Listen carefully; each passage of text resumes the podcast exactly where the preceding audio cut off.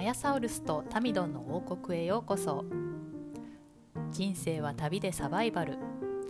この王国の住人であり旅人である2人が日常の雑感をつれづれなるままにのんびりと語るゆるい系ポッドキャスト今日も日本とニュージーランドから取り留めのない話題をお届けしたいと思います皆さんこんにちはアヤサウルスとタミドンの王国へようこそこんにちは、皆さん、ようこそお越しくださいました。アヤサウルス from ニュージーランドです。はいタミドンは今日も大阪からお送りしておりますなんかタミドン、ちょっとバックグラウンドに、なんだかピアノピアノの音がちょっと入ってるような感じしますけど。そうなんですよ。ちょっとあの今今月あの、うん息子ピアノの発表会があってちょっと練習してあ、練ま習 し中て、練習中。なんか収録しようと思ったら練習始めてちょっとやめろっていうのも言いづらくてですね。すいません。ちょっと邪魔にならない程度であればすいません全然このまま 気にならないですよ。頑張って練習してる感じで、なんかすごいいい曲だなと思ってさっき聞いてたんですけど。うんあのね、うん椎名林檎のなんだっけ、名前忘れちゃったな永遠なのん不在証明かっていう曲ですね。えー最近の曲去年去年かな今年かなあのコナンのうん。映画のなんかうん、主題歌になったあのあでへそうそうそうえそう結構じゃあ最近の曲なんだね。で途中でちょっとほらあのジャズ調の感じソロとかが入うっんて、うんかっこいいですよすごく。へえうんなんかさそういうなんていうのポップミュージックとかを、うんあの発表会の曲に選べたりするのっていいですよね。なんかこのクラシックばっかりやってるとつまんないっていうか。そうね、うんなんか今習ってる先生が割ともう、あの中学生になったら特にもう無理強いはできないからその子の好きな曲を好きなペースでっていうのをこううん割と尊重してくれる先生なんで、なんで本人もあの無理なく好きな曲を好きな時にみたいな感じでそういうゆるさだから続いてるのかなと思いますけどね。じゃああの普段の練習曲もあの、うんなんていうのいわゆるブリュグミューラーとかなんかそういうのとかじゃなくて。あますそうなんですよ小学生の時まではそれこそ、うんなんていうんですかハノンみたいなうんうんうん。あのバイエルとかいろいろありますね、うんうんうんあれねやってたんですけども中学生になったら、うん本当好きな曲でうんうん練習するみたいな感じで,、ううんうんでうちはあんまりクラシックはそれほどうんうん興味示さなかったうんんで、うんうんうんもう今はポップスばかり弾いてますね。あいいですね。うんへえなんかさニュージーランドのラグビーとかって、うんうんあのすごいプロ目指すこのチームからうん草野球みたいなチームまでうんうんいっぱいこうレベルがあるじゃないですか。うんあんな感じで日本の習い事もうんピアノとかもねこういうなんうかんその子に合わせて真剣にやる子楽しみたい子みたいなうんいろんな選択肢あっていいですよね。そうですね。うんうんなんかうちもピアノやってるんですけど下の子がずっと、なんかあのそうそうねあんまりこうポップみたいな曲とかなんか弾きたいと思ってるんだけどやっぱり結局なんかその、去年あたりからあのロイヤルアカデミーってなんかそのイギリスかどっかの王立アカデミー、えーピアノコンクールとかなんかテストみたいなのがあって、うんうんなんかそういう試験に受かるための曲目を選んで、うん去年からやってて結構本格的ね。いやなんか全然本格的じゃないよ一応一応なんかそのレベルがあるんだよね あのヤマハのグレードみたいな感じかな。多分そうだと思う、うんなんかそれイギリスのやつなんだけど、うん、でなんかグレードがあってそうそうそうなんかそれに受かるためにやっててだだからといって別に全然あれよあのあめっのちゃ学校厳のしいとかいうわけじゃなあい。全然全然学校の休みとかい全然ピアノに触れ触れなかったりする日も全然あったりしてうんうんうんうんうん。一日練習しても15分ぐらい うんあうちもそんな感じです。そうそうそうそうでもあの一応あのテストに向けての曲目を選んでやってるって感じ、だからもっとその弾ける子たちはうんあのもっと多分ねレベルの高いやつやってると思うんだけどうんうん。そんんううちもすごいなんかうちのペースに合わせてうんやらせてもらってるって感じがすやっるぱりそういうのはクラシックが多いんですか。そうですねクラシックの曲うんうんうんかなそうそうそうなんかありましたか今週は変わったこととかうん。今週は特ねに、ちょっとね、う私ね、あのすごいしんどかったなっていうあ本当仕に。事が忙しかったのとちょっと体調とで、うんあんうん、まりねなんかパッと思いつかないんですけどアヤサウルス何かありました今週今週ねえっとねそうちょっと気になったことがあってはいはいあのーそうそうそうあの職場のうんあの人との会話で会話の中で、うんえっと、職場のスタッフで、えっとえーっと女性の方でなんて言ったらいいのかな えっと息子さんが一人いててうんティーネイジャーの。でその離婚してて。えっと、離婚してるかどうかわかんない最初から結婚してなかったのかもしれないですけど、 まあ、とにかくそのパートナーと別れてて、うんで息子さんがそのその2人の間に1人いててうんでそのパートナー元パートナーの人はにあの他に、えっと、娘ちゃんがいててうんうんでそのあの私の、えっと、いし同僚の人はその自分の息子とその息子の妹さんうんうんともう連れてなんかどっかに出かけたりするみたいな話をしてたのね。はいはいであんまりこうあの聞かないパターンだと思うんだけど特に日本とかでは。う んうんうんえっなんとその元パートナーの娘ちゃんっていうのは、自分の子供ではないっていうこと違う違うそうそうそうそうんうんうんうんうんなるほどなるほどそうであのえっ、と次次の多分元旦那さんか元パートナーの次のパートナーさんのとの間にできた子供ってこ子と。供あなるほどなるほどうんううんうんんうんそでうもねまず元パートナーの子供と一緒に遊ぶっていうのがまずないよね日本だとあんまり自分がでしょ。そうそうそうそうそううんうん。しかもでもなん相か手に新しいパートナーができてそそうのね。子供とってねんんんそうだよでもなんかあの映画に一緒に連れて行ってとかいう話を聞くのね。うんうんでなんかあの結構ニュージーランドって自分の息子がとか自分の娘がっていうかいう形じゃなくてもう名前を直接出すのよね。はいはいはい例えばアンディが息子の名前がそう、うんうん特にアンディがアンディとアンディとサラがとかさうんうんうんでさ、そうやって聞いてたらあこっちはさその家系図が分かんないじゃないあそうねうん分かる、って言ってる意味うんでそれでなんかその話をあの今度は違うその同じ職場の違うスタッフとしてたのよね。うんうんうんうん、でああ彼女ってあの息子さんと娘さんが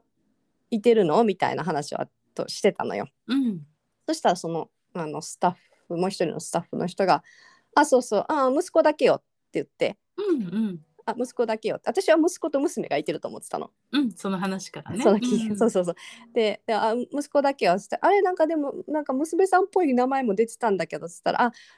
その子はあのえっと元元パートナーの子うんうん子なのよって「あそうなんだ」って私が「あじゃあハーフシスターなんだ」って言ったのね。うんうんうんそしたらそのあの同じ職場のそのもう一人のスタッフの人が「あ私はそういう言い方は好きじゃない」って言ってたのねほうほうほうほうハーフシスターって言い方が。うんうん私なんか何気なくこう口にしたことがうんうんうんうんなんかあのあんまり正しくなかったんだろうなと思あってはいはいはいうんうんで実際さなんていうのそのそのもう一人の その私はそのその言い方あんまり好きじゃないって言ってたあの人女性も、えー娘さんが2人いてて。うんうんうんでその娘さんの父親は違うのねあなるほどうんうんうんだから自分の娘2人もうん父親が違う同士の娘さんだけど、うんうん3人でずっと一緒に暮らしてきててうんでそれぞれ違う父親のところにあの定期的に面会したりとか、まあ、うん交流があってっていううん話はいはい感じで、で多分その当事者からしてみればうん単にシスターズだったりブラザーズだったりするのに、うんうんうんなんていうの他人から私そういうふうに定義されるのがちょっとってそういそうう感じそうなのそうかなそう。うんうんで私なんかちょっとその後ちょっと反省して反省っていうか、うんあうあんそっかと思ってただなんか私の中でその家系図をこうあれするときにあ言っちゃったんだよねなんていうの、わかるわかる整理するうん頭の中で自分の頭の中で整理するときにこう、うんうんあハーフシスターハーフブラザーみたいなそういうなんかネーミングがそうそう自分の中で当たり前みたいなのになってて、うんそうでちょっと感じたんですよね。うんなるほどねそれって日本ではさうんイブイフ兄弟とかイボ兄弟っていうんだと思うんだけど、そうねオフィシャルにはうんうん。でもそういう多分定さ義よねうんそう日本語で会話するときにさ、うんそんななんか言い言いにくいやんすごい。そうね気を使って言わないよねそんなこと頭では分かってたとしても、そうそうそうそうそうんうん、でも多分、ああじゃあ父親が違うんだって言ったとしてもねうんうんなのかなってどういうふうに日本語だと言うのかなってちょっとその時ふと思ったのね。やっぱりその人との会話の中ではあえてそれは言わないかもうんうんうんうんうねん。で自分の頭の中で整理する時だけにそ,、うんうんその言葉を使うみたいな。うんうんうんうんうんうんあそれはでもそういう意味では変わらないのかもねニュージーランドでもね。なるほどね。うんうんうんうんうん。あーなんか多分そのなんていうのでもさ日本語でもさああ妹あ妹なんだっていうふうにも言わないと思うんだよね。ああ多分自分がそのあ自分がそこの子供のは異父兄弟だったり異母兄弟って分かっててうんうんうん。言うかなと思ったあ妹さんなんだとかあいなんかなんていう特のにあの触れないねあのわざわざ言葉に出して多分。うん、それはやっぱりさうん、違うって思ってるからだと思わない あそうそう違うって思ってるからあえてだね。あめっちゃめっちゃモーターバイクが走ってる大丈夫こっちはずっと後ろでピアノ流れてるし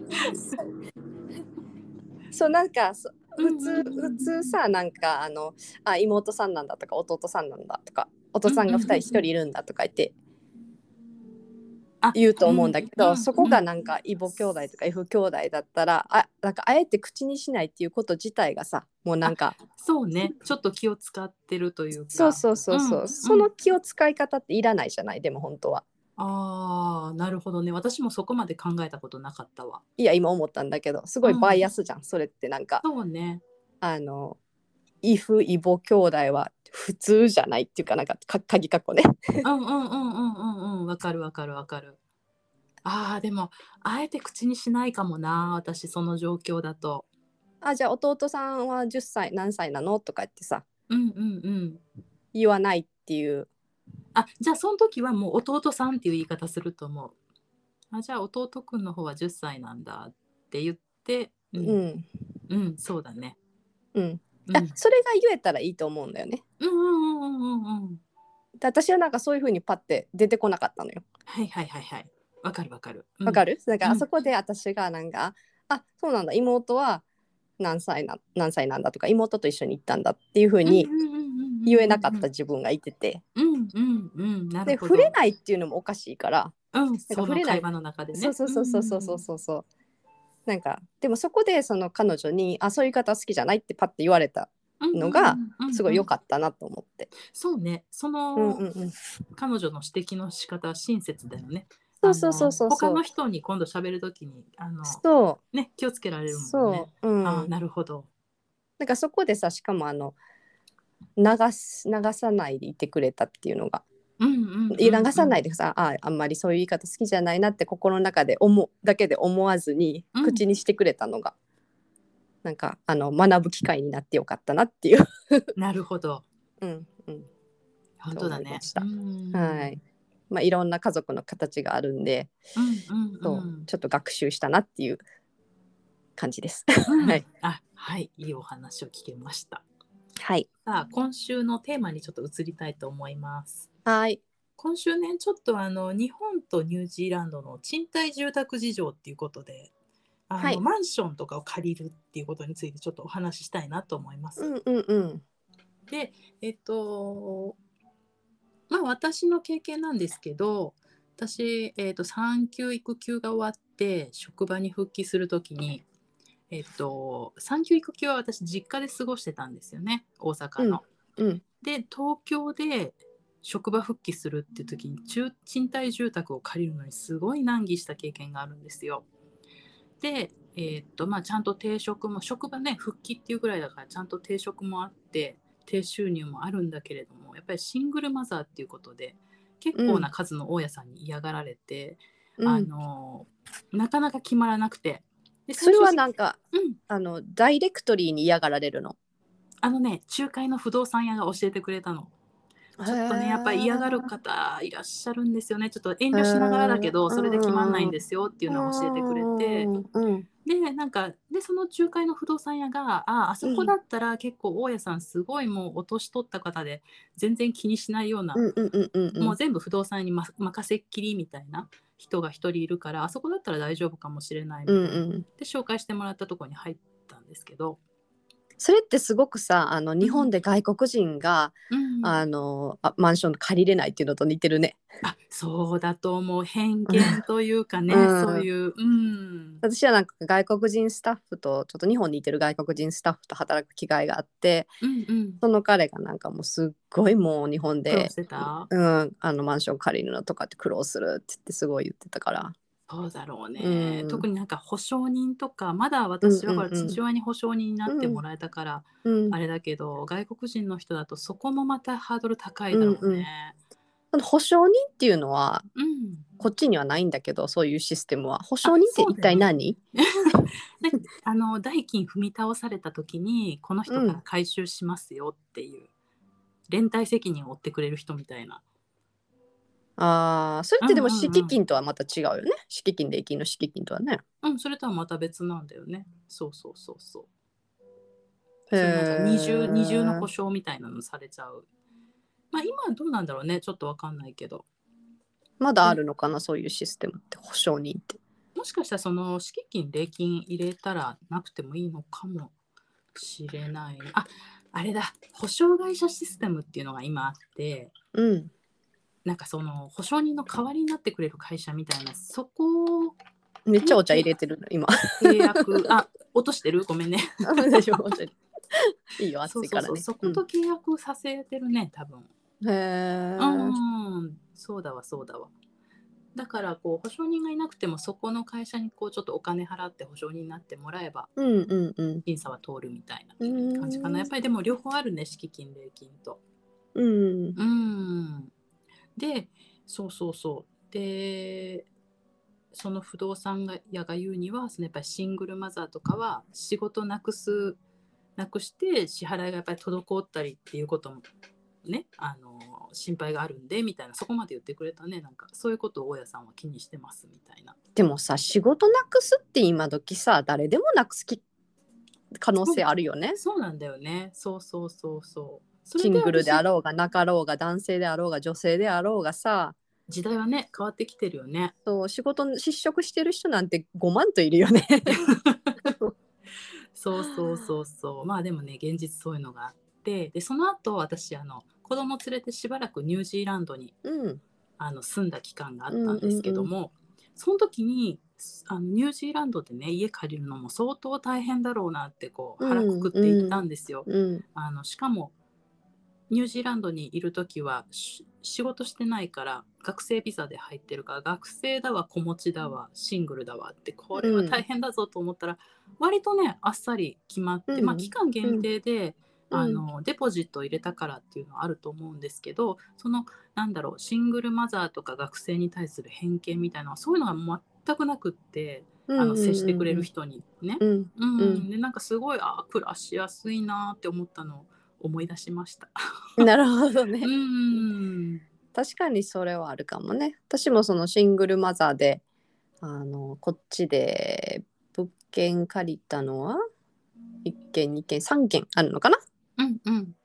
その3軒とも別にそんなシングルだからとかなんだろうかとかそんなんは全く関係なかったですね。うんうん一応審査はあるけどそういうところがポイントじゃないっていうことだよね。そう職があるっていうのと、あのその前のその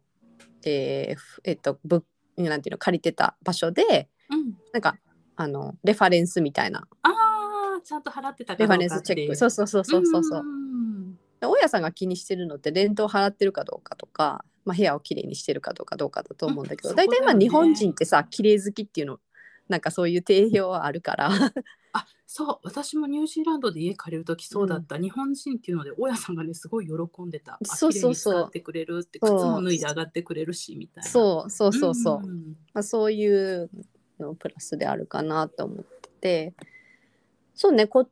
ちも日本と一緒にえっとちょっと事情を比べてみるとそうね敷金礼金ってあるしうんうん敷金礼金あ保証人はなくてうんでやっぱりそのあの、ね、時期によったりすあの場所によったりするとあの倍率高くなってそのうんうん応募者もたくさんああるから私うん外れた時とかも何回かあったのね。うんそれは借りれ何なかった時抽抽選みたいな形になるの多分そのその中から一番いいあアプリ条件感の良さそうそうなそうそう人を選ぶんだろうねね大家さんがう。んうんうんでそういうのもあってでまあ3軒借りたんだけどそのこっちってあの不動産屋さんを介して、えー家を借りるとインスペクションっていうのがあるのねハウスインスペクションってうん言って、その3ヶ月に1回とか、うんあの家を見に来るの不動産屋さんがうんうんうんうんで綺麗にちゃんと片付いてるかとか、 まあ、一応うん手入れが行き届いてるかとか、なんかうん修理とかしなきゃいけない部分がないかどうかっていうのを、うんその大家の代わりに見に来るのね。それなんかあのニュージーランドならではだ ねそうそれがすっごい鬱陶しいあそうそうなんだ結構細かく言われるのなんかこういうとここうしてくださいとかあーなんかあの一応ほら綺麗に掃除するじゃんうんうんうんうんうん来ると思ったら、うんうんあそれが大変なのねうんあとなんか庭掃除も一応するじゃないうんうんうんうんうすっんごい面倒くさいうーんそっちなんか庭きれいにしてないとうるさいよね普通うの住宅でんも。そうねまあまああの庭綺麗にしてないと大家がやってきてあの庭掃除していったりする これ見よがしに。そうそれもいい嫌じゃんなんか、そうねそうね。うんうんうんそれも何回かあってそういうのもうんうんうん。えそんなにひどかったのその時庭は。別にひどそうでくないしょあいいんじゃない、あのやってくれてラッキーぐらいに思っといて。そうでもなんかさあずのぶとく行った方が。知らない人がさうん。来るの嫌じゃないでも庭に。あまあ確かにね。自分が家にいてる時とか、子供もいるしねうんうん。なんかそういうのもすごい嫌だしなんか日本みたいにその賃貸物件はずっと賃貸ですっていうわけじゃなくてうんうんうん。賃貸いわゆる賃貸物件っていう賃貸でずっと、うん、そういう状態ですっていうんじゃなくてなんかあの1軒目も借りた1軒目も2軒目も違う違う1軒目はあのその、えーそのもともとの持ち主の大家さんがそこに暮らしに戻ってきたいから出て行ってくれって言われたの。はいはいはいはい。うん。それ一応ちょっと前に勧告はしてくれるの？この日にもちろん戻るでってもちろんうんううんんうん。 1、2ヶ月の 2, 2ヶ月かなノーティスはあるんだけどうんうん。もうそそのっ間にからまた探すのよね。次物件をあ、そそううなんだ。へえそでそれが割と頻繁にあるのね。そのもう戻るから出てってとかっていうのが。とかあのもう投資物件だから売るから出て行ってとかね。ああそうなんだ。うん、それでやっぱりあの持ち家持ってないとなんていうの自分の家みたいな感覚がなかなかちょっと落ち着かないね。そうなの、ね、また次ちょっといつ落ち着かない出てってって言われるかそらうって。そうそう言われるかわからないからあその辺ちょっと日本と違うね。日本だとそんな、まあ、めったなことでこういう賃貸用の物件で、あのもう出てってって言われること、あんまり想定しなくても大丈夫だもんね。うん、うんうんで賃貸料もね値上げとかねするしねうんうんうんうん。毎年、で、2軒目は2軒目は出て行ってって言われなくてあの私が私の方からあのリースを破って出て行ったのねうんそれは、なんでかっていうとあの同じ今私が住んでるところって全く同じようなあのユニットの家が何軒か並んでるところでうんでたまたま、えっと、その時に借りてたユニットは、えっと、不動産屋を介して借りててそしたらその同じユニットに住んでる、えー他のなんていう近所の人が、うんうんもう一軒の同じ 本当の同じところの、もう一軒のところで今あの空き家でうんあのオーナーがあの誰かテナントを探してるっていう話を聞いたのね。うんうんでその テナントがあの言ってるそのレント料がうんあの自分が借りてる時のレント料よりも週70ドルも安かったのえー、大きいね。大きいよね、うんうんうん週5000円ぐらい56000円うんうんうんうん。安そうくてだもんね。うんうん週週56000円安くて、うんあそれはじゃあって感じでうんうでんしかも、あのえっとそのオーナーはあの全部この絨毯とかうんバスルームとか全部やり替えてくれておーなんかペンキとかも全部塗ってくれてなんかその時に住んでたあの家よりも全然こうコンディションのいい綺麗な、うんうん同じなんだよあのうんコピペしたような同じような家,、ね、家なんだけどユニットがタウンハウスみたいなんですごい綺麗だからそっちにあの移動したのね。うんうんうんでさなんかあの私が移動してから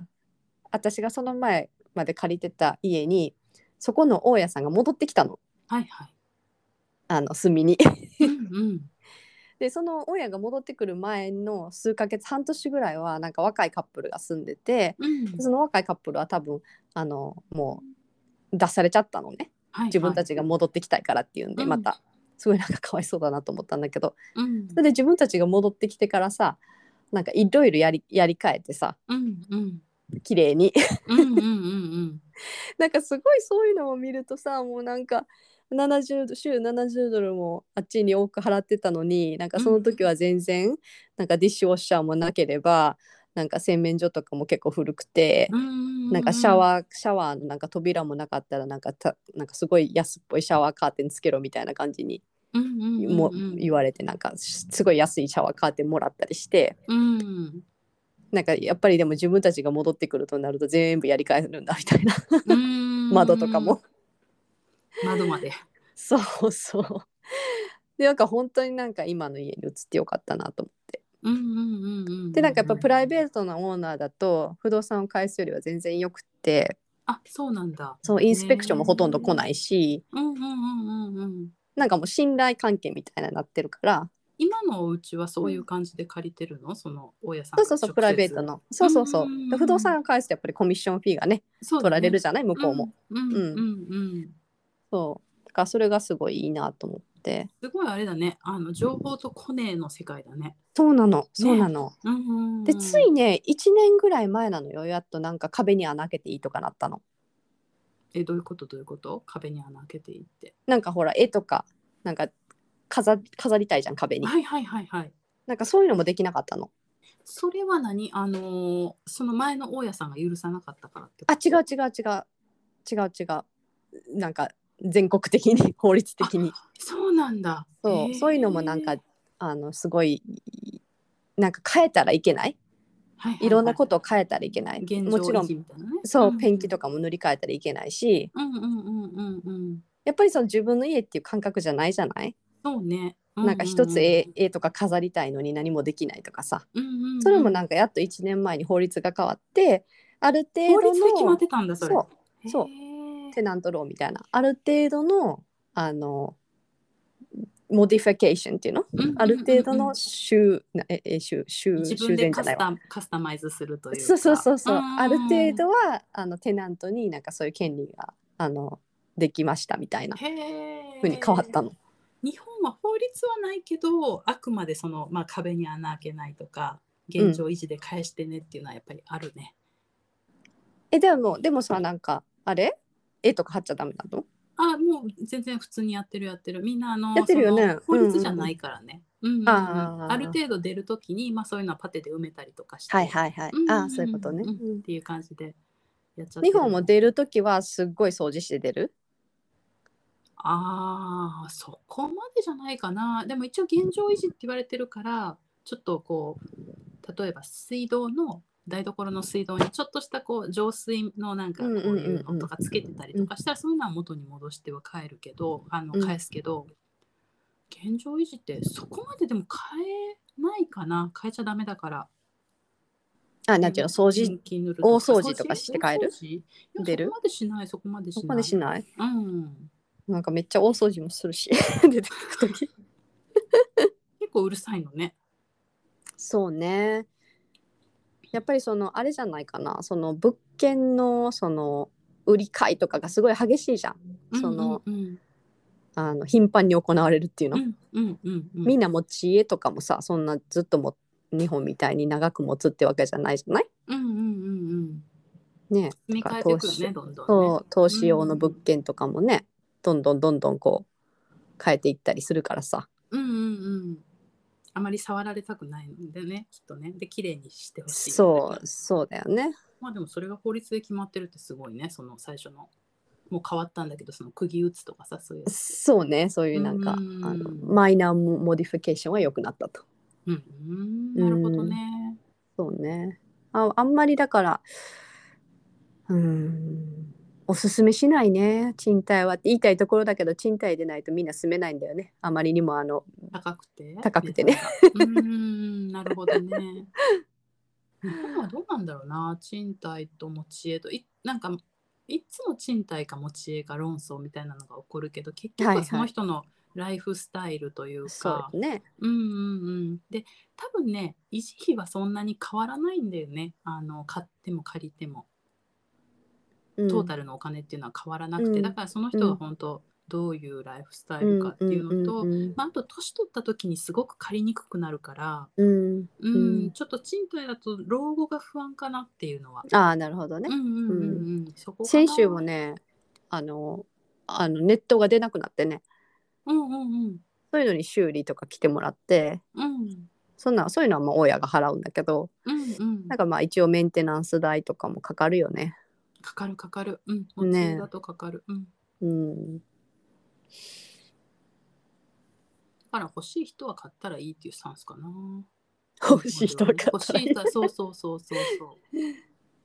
ううんそうだね。なんかあんまりあのーそのさ最初に戻話に戻るけどそのシングルであろうがなかろうがで借りれるっていうその最初の ねうんうんあの敷居みたいなのは低くていいよねニュージーランドは。そううん、本当、うんあんまりそういうとこ気にしないよね。うんまあ、の実際逆にそういうところでも差別したらダメだからだろうね。ああ、もしかしたら心の中で何かあっても表面には出さないそうっねていう。うんんでそもれなんはかるすもごしいれなあのカレーとかすごいスパイスの効いたカレーとか作るうんあのインド人とかさうなんかスリランンカ人とかわからないけど、そういうなんかすごいあの匂いの家中が匂いがついてしまうとかいうのは嫌われるっていうのは聞くあそうなんだ。へえ、あんまりなんか人種も気にしなさそうだけど、そういう匂いは気にするのね。 でも確かにあの外歩いててもすごいあのあ今料理してんだなっていうのが匂うからねうんうんうんうんうんうん。でなんかうんあのレントで探してた時にどっか一軒行った時にもう本当にやっぱり料理してなくても家中がそのカレーの匂いがするっていう家もあったしね、ああ、前に住んでた人がそうだったんだろうね。そうなんかもうスパイスうんうんうん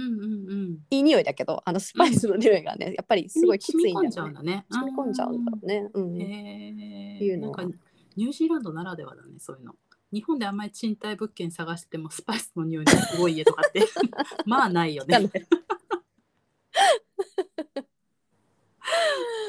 かにね面白いね確かにねあなんか全然あのちょっと話はずれるけどはいあんまり何人とかってそっち気にしないよねなんか私子供がそっちで学校行ってた時に